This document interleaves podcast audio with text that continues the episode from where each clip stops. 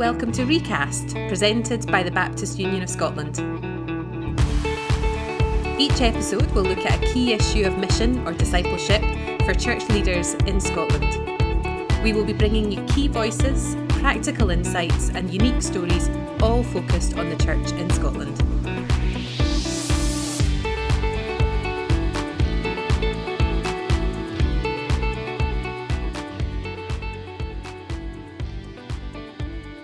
Welcome to the Recast.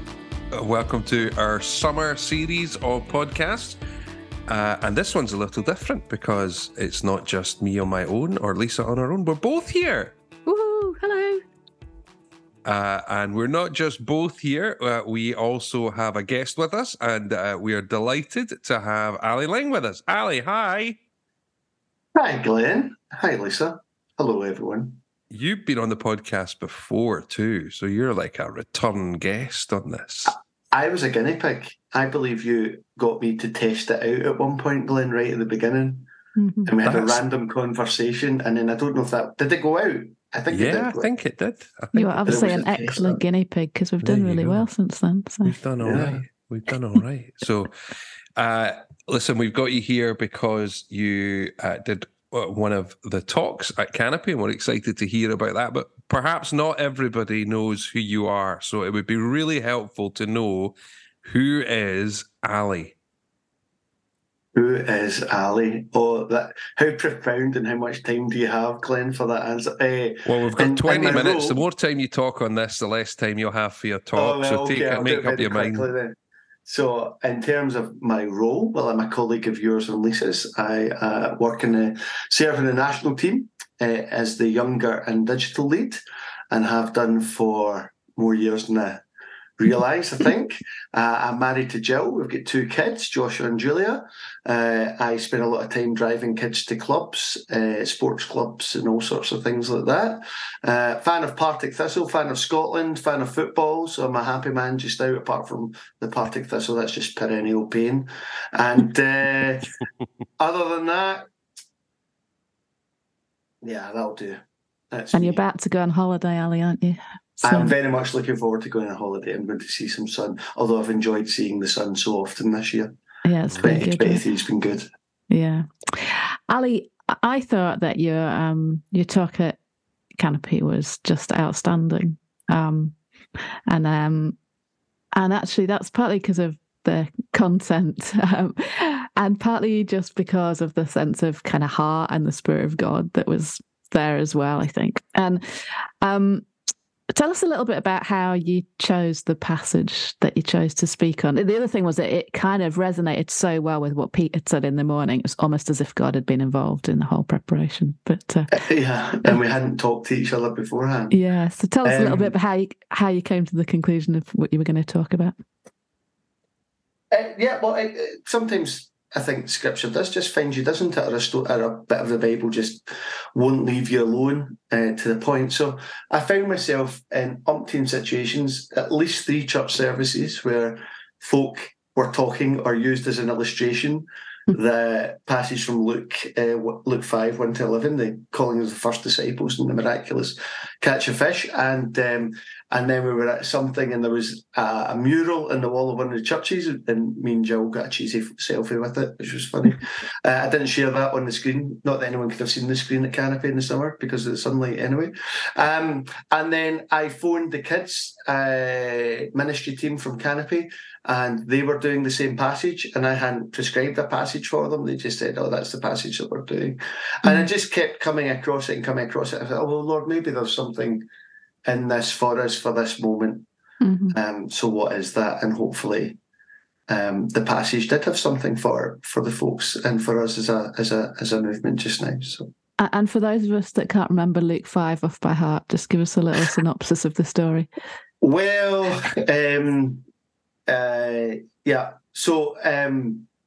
Simon and Andrew and James and John had been out fishing all night, caught nothing, cleaning their nets on the beach. And then rather annoyingly, a man called Jesus comes along and starts speaking and gathers a crowd.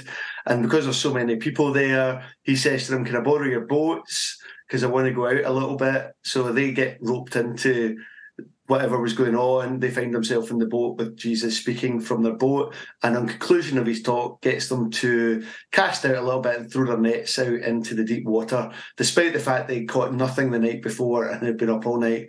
And of course, there's a miraculous catch of fish that took both boats to get the water, get the fish back in. They're in danger of sinking.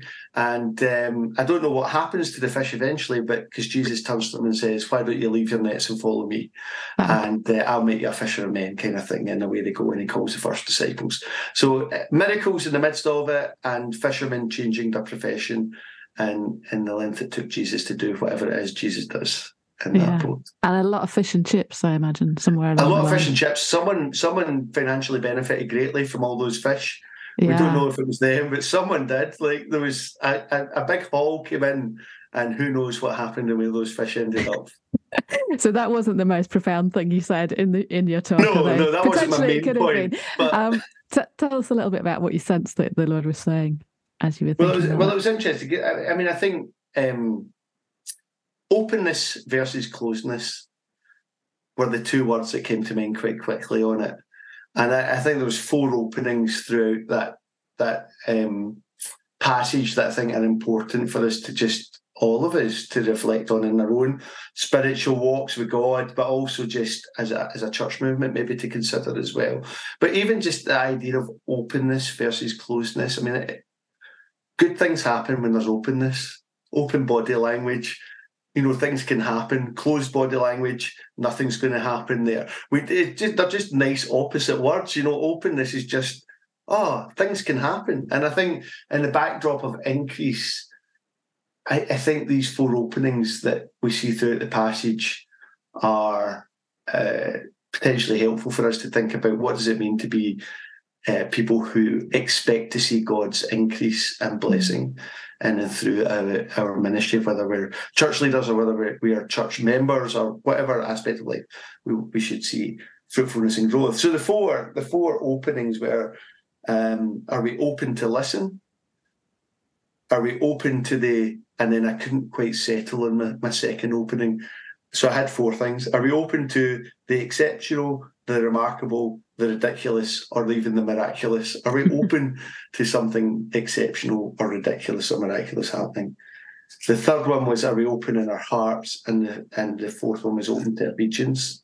So we had these four openings, and the first being open to listen, which is, of course, you've got these tired fishermen who are cleaning their nets, getting ready to go out. They'd probably heard various preachers because of the era and time they were in over the times preaching in that area. Maybe they hadn't seen quite as big crowds with those preachers, but they'd heard it before. And there's no evidence in the passage that says that they were listening particularly to what Jesus was saying. They just get involved. And so you get these tired fishermen who actually say yes. They were open to listen. They made the boats available. They get out there. And I guess the simple takeaway was if we want to see, if we are people who follow Jesus, we've got to be people who are open to listening to him, and not just as a kind of, in theory, we listen to you, Lord, but actually spend time and be willing to be inconvenienced, to break up our patterns and our normal habits and business of life, and actually take time to go away and to listen to what you're saying. And yeah, we all know this to be true. Prayer, right? It's what it's called, opening to listen. Prayer's not just about asking, it's about listening. And I wonder how many things we miss in our life. It is just a personal thought. How many things have I missed from the Lord because I don't listen? I'm very good at asking in prayer, but maybe I don't listen in prayer enough. And how delayed are some things that could happen in ministry and in life because I've just not taken the time to listen, to slow down, to be still. I'm just not, you know, that's a challenge for many of us. And I think that's why I'm really glad it's part of this increased vision that as a wider union, we're trying to encourage our churches towards, that at the heart of it is prayer. And prayer not just being intercession and asking, but being about encounter and being with Jesus, because you've got to be with him to hear him. It's not something that happens unless we take the time and inconvenience to be there. So that was listening. And then the second was open to, and I think my favourite of the four words that I said there, exceptional, remarkable, ridiculous, and miraculous, is probably ridiculous. You know, if you read through this, the Gospels, or even into Acts, there's some quite frankly ridiculous asks being made. Either folk have dreams, or folk get asked by Jesus to do things. Go into that town and get a donkey back for me, because that's a normal thing. You know, there's lots of ridiculous things. Or go and take that fish out. That, you know, here's a fish. There's a coin in the mouth. There's ridiculous things that happen, and you see, or there's a wee man up a tree. I'm going to go and have my dinner at his house, or there's a woman at the well, and things open up, and it strikes me. So Jesus is not stupid. The fishermen aren't stupid. They've been out all night when you fish. They know you don't catch fish in the daytime, and Jesus says, throw out the nets. And so they're open to ridiculous. Not only are they open to ridiculous, they're open to fully putting their nets out, all their nets out, and they need all their nets to be out. And I think in the talk, I talked about, sometimes we're reluctant to put the fullness of our nets out when there's a, we says, maybe Jesus has asked me to do something, but I'll mitigate that with caution. And we justify that through experience. Actually, it's hurt that's dictating our past hurts that are dictating our actions rather than wisdom often. But we go, oh, we'll put our wee bit, and we had the wee net that so many of us would cast our wee net and not our big net. We had our big 50-foot net in the Canopy Hall. We unfurled that and put that out. And I think as a church, I would love us to reclaim a more regular habit of seeing the ridiculous manifest. I mean, I think already we see little stories now and again of people seeing remarkable things happening when they put out a little net, and because they believe that Jesus has asked them to do that. And I wonder how much more we might see if we're willing to put out bigger nets. The interesting thing, So I was just going to say, Ali, that I think that was one of the most profound moments of when you were speaking, because I think it has resonated so much with people of going, yeah, I've been disappointed and things haven't worked out how I've hoped, or I've got hurt, and so I'm scared to put my little net out, even let alone the big one. You know, I've done that all night and nothing happened, and now you're telling me that I need to do something crazy. I don't know if I want to do that. I felt like that was a really profound moment of, you know, just us needing to kind of come to the Lord and be healed, you know, and actually be restored and have a courage for a second chance or a third chance, whatever. I just felt like a really important moment. I think the fact you had the little net and the huge net is just really impacting as well. And I think it was the again feature, that part of the story that got me. How many of us do something once? I mean, maybe do it twice, but to do it a third time. And it's the fact that the guys in the boat, Simon Peter, is willing to do it again, to throw, but because you say so, I'll throw it out. And, you know, sometimes we need to allow God into our hearts to get to that point that we're willing to actually say, but because you say so. I'm not asking us to do, you know, the definition of madness is doing the exact same thing over and over again, expecting different results. And I'm not advocating that, but what I am advocating is, if we sense that Jesus is asking us to do something, even if we've done it 1,000 times before, maybe it's that one person that's been on our prayer list that we've tried to awkwardly to share faith with before, but we've been rebuffed and broken down, or it's that relationship that's not in a great space, and they come back to our heart and our mind again. Maybe it is to be the people that are willing to go again in that, in the individual thing. Or maybe it's churches we've tried to run alphas or Christianity Explored or something like that, and nobody came. But maybe there's a fresh, you know, there's times in the Lord, and maybe we have to acknowledge. I think we do need to acknowledge the pain of disappointment when it's not happened before. And I'm not sure as churches were always very good at doing that. We moan about them not working very well, but I don't know if we allow healing to come in the pain and the disappointment. And so next time we cast a reduced net with reduced expectation. So I think, my sense in the passage is we've got to be open to the ridiculous that might lead to the miraculous. Maybe that's a better way to say it. And the healing of disappointments that come along with that, because you can't be open to the ridiculous leading to miraculous without the disappointment. And we've all got them, whether that's personal or as churches. Which maybe leads us to the next one, which is opening heart. Because, of course, Simon Peter falls to his knees when the fish comes in and says, you know, I'm a sinful man.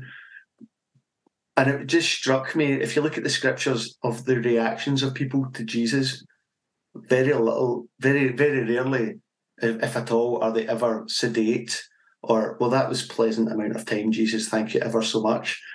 You know, they're either irate anger, or more often than that, there's tears, or there's falling on knees, or there's celebration and exuberance, or there's joy.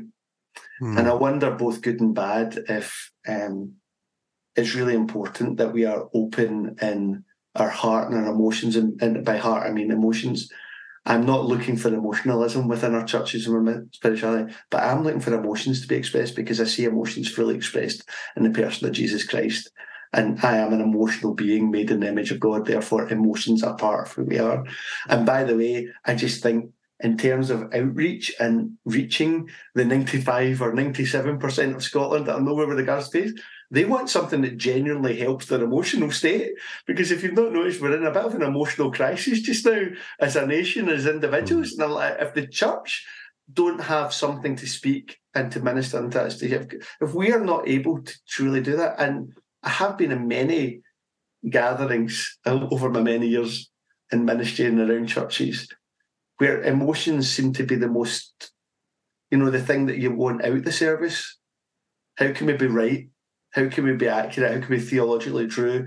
And we talk about joy. I mean, it's, you know, it's the old cliche of joy being a serious matter, but it's sometimes just a somber matter in a lot of the ways we do it. Or scepticism about people who express emotion, or that, you know, someone smiled or someone cried or someone did that and everyone's awkward and nobody knows what to do and nobody knows whether to put a hand on their shoulder. And I'm like, well, I don't know a healthy family that when someone cries, people don't go and embrace them and look after them. And I don't know a healthy family that when someone's celebrating, the rest of the family don't get around and celebrate with them. Mm. And if we're church's family, which I might be wrong in that, but as I picked up, I think that is a way of understanding church to be.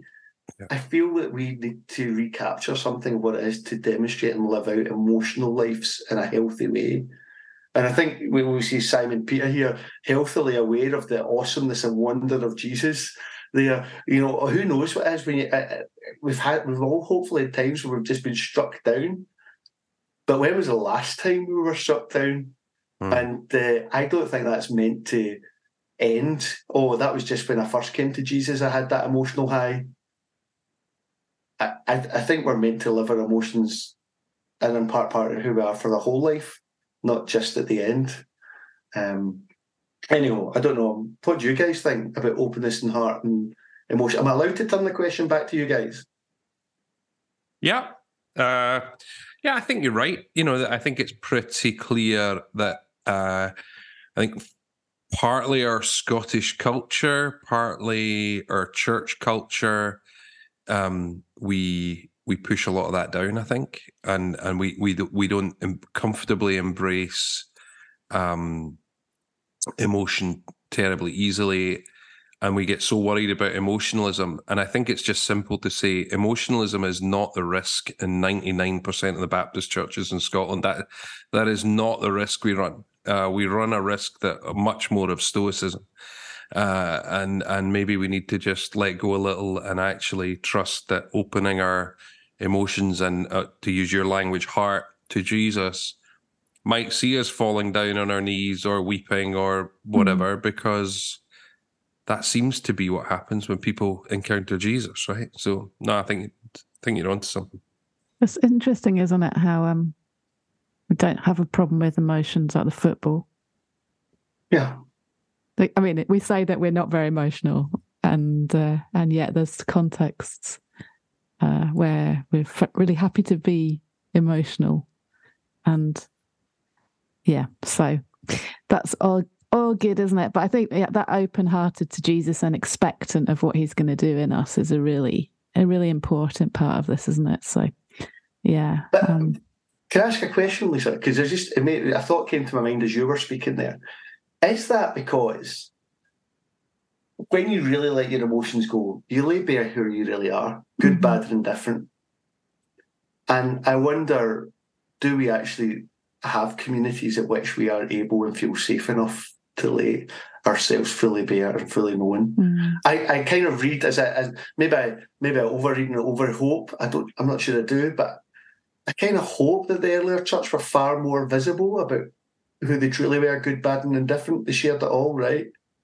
And I wonder if we could learn something more about that. We live very guarded lives. And I wonder if emotions, when fully expressed, reveal something of who you are. And we struggle to do that because of, I guess, shame. And I'm not Brené Brown, so I've not got as much to say on shame as And for anyone who wants to find out about shame, read Brené Brown stuff. It's excellent. But I do wonder there's something there about maybe we've got a formalness in our churches that just hinder us from being truly family and community and oneness, and ultimately it's guardedness, isn't it?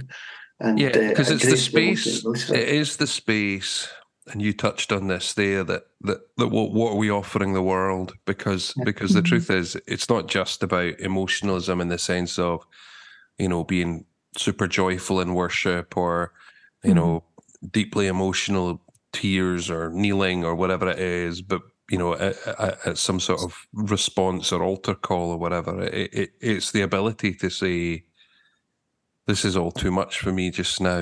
It's the place to say, I'm depressed, and to genuinely, that not to be a shameful thing in the community, but that to be owned, and for us to have, I want to say solutions. I don't think I really mean solutions, but I mean responses maybe that are legitimately helpful in that space, both in the practical way, but also in the emotional way. People who will come and sit with you in the midst of your depression, somebody that will come and offer to help out with your kids to give you a little bit of breathing space because you feel overwhelmed, these sorts of things. So, I think there are some profound ways in which we can work that out as church families that are not just inward looking, but that do offer something of the hope of the gospel in really, really tangible ways. It's a great point, Ali. You got one more point? Yeah, the simple one, and open to obedience. Leave your nets and follow me. And I sometimes wonder if sometimes convictions can be very much rooted in a good thing, but as time and maturity goes on with God, sometimes our convictions can become the enemy of actually obedience to where the Spirit and Jesus would want us to lead. And I guess by that, I mean, if Simon Pierre was, well, I've got a conviction, I've got to look after my parents and my mother-in-law, and I've got a wife, and I need to look after all these folks, he'd never have left and followed Jesus, right? And sometimes good, meaningful convictions can be in the midst. So it is good to raise kids and look after them. It is good to have a house. It is good to work hard. These are not bad things, but if the convictions and priorities of those convictions are wrong, they become enemies of perhaps the obedience of following Christ into whatever he calls us to be. And so I think we need to be open again to our heritage, which is to be radical in our obedience. If you look at the heritage of not just Baptist churches, but just people in free churches, full stop, they were far more willing to do some radically obedient things in terms of relocating or doing things differently.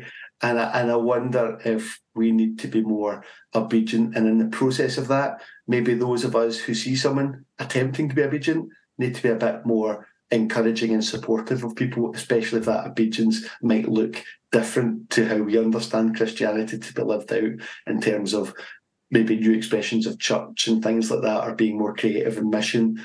We need to actually look for the heart and the Jesus in the movement and be blessing and supportive rather than perhaps maybe we've become a wee bit institutional and critical of things that are new or sceptical of the new or of people who are groups who are moving out in what they believe to be obedience to the Spirit. That's not to say we shouldn't have great questions and ask and help people to work out if they're being obedient to the Spirit, rather than just going off on a rebellious quest or off on a whim.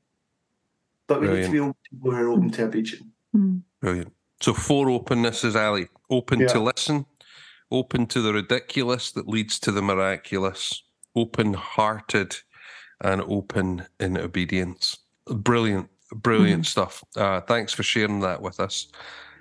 Thank you. Yeah, I think there's just so much in there. As we read that story again, just feel like it's going to be resonating. Is there anything else you want to add that people could have a look at to encourage them, or do they just need to keep thinking about it and talking to Jesus about it? Well, yeah, do that as a priority in life. Like in terms of emotional stuff, you can't get there's the whole stuff, emotional healthy spirituality stuff that Pete and Jerry Scazzero do. You can Google that and find all those resources, really helpful stuff there, particularly around the emotional stuff. What's it now? But you can't be just spending time with Jesus. Cool. That's a great place to end, right? Thank you so much, Ali. Really great to have you with us this afternoon. Thanks, mate. Thanks.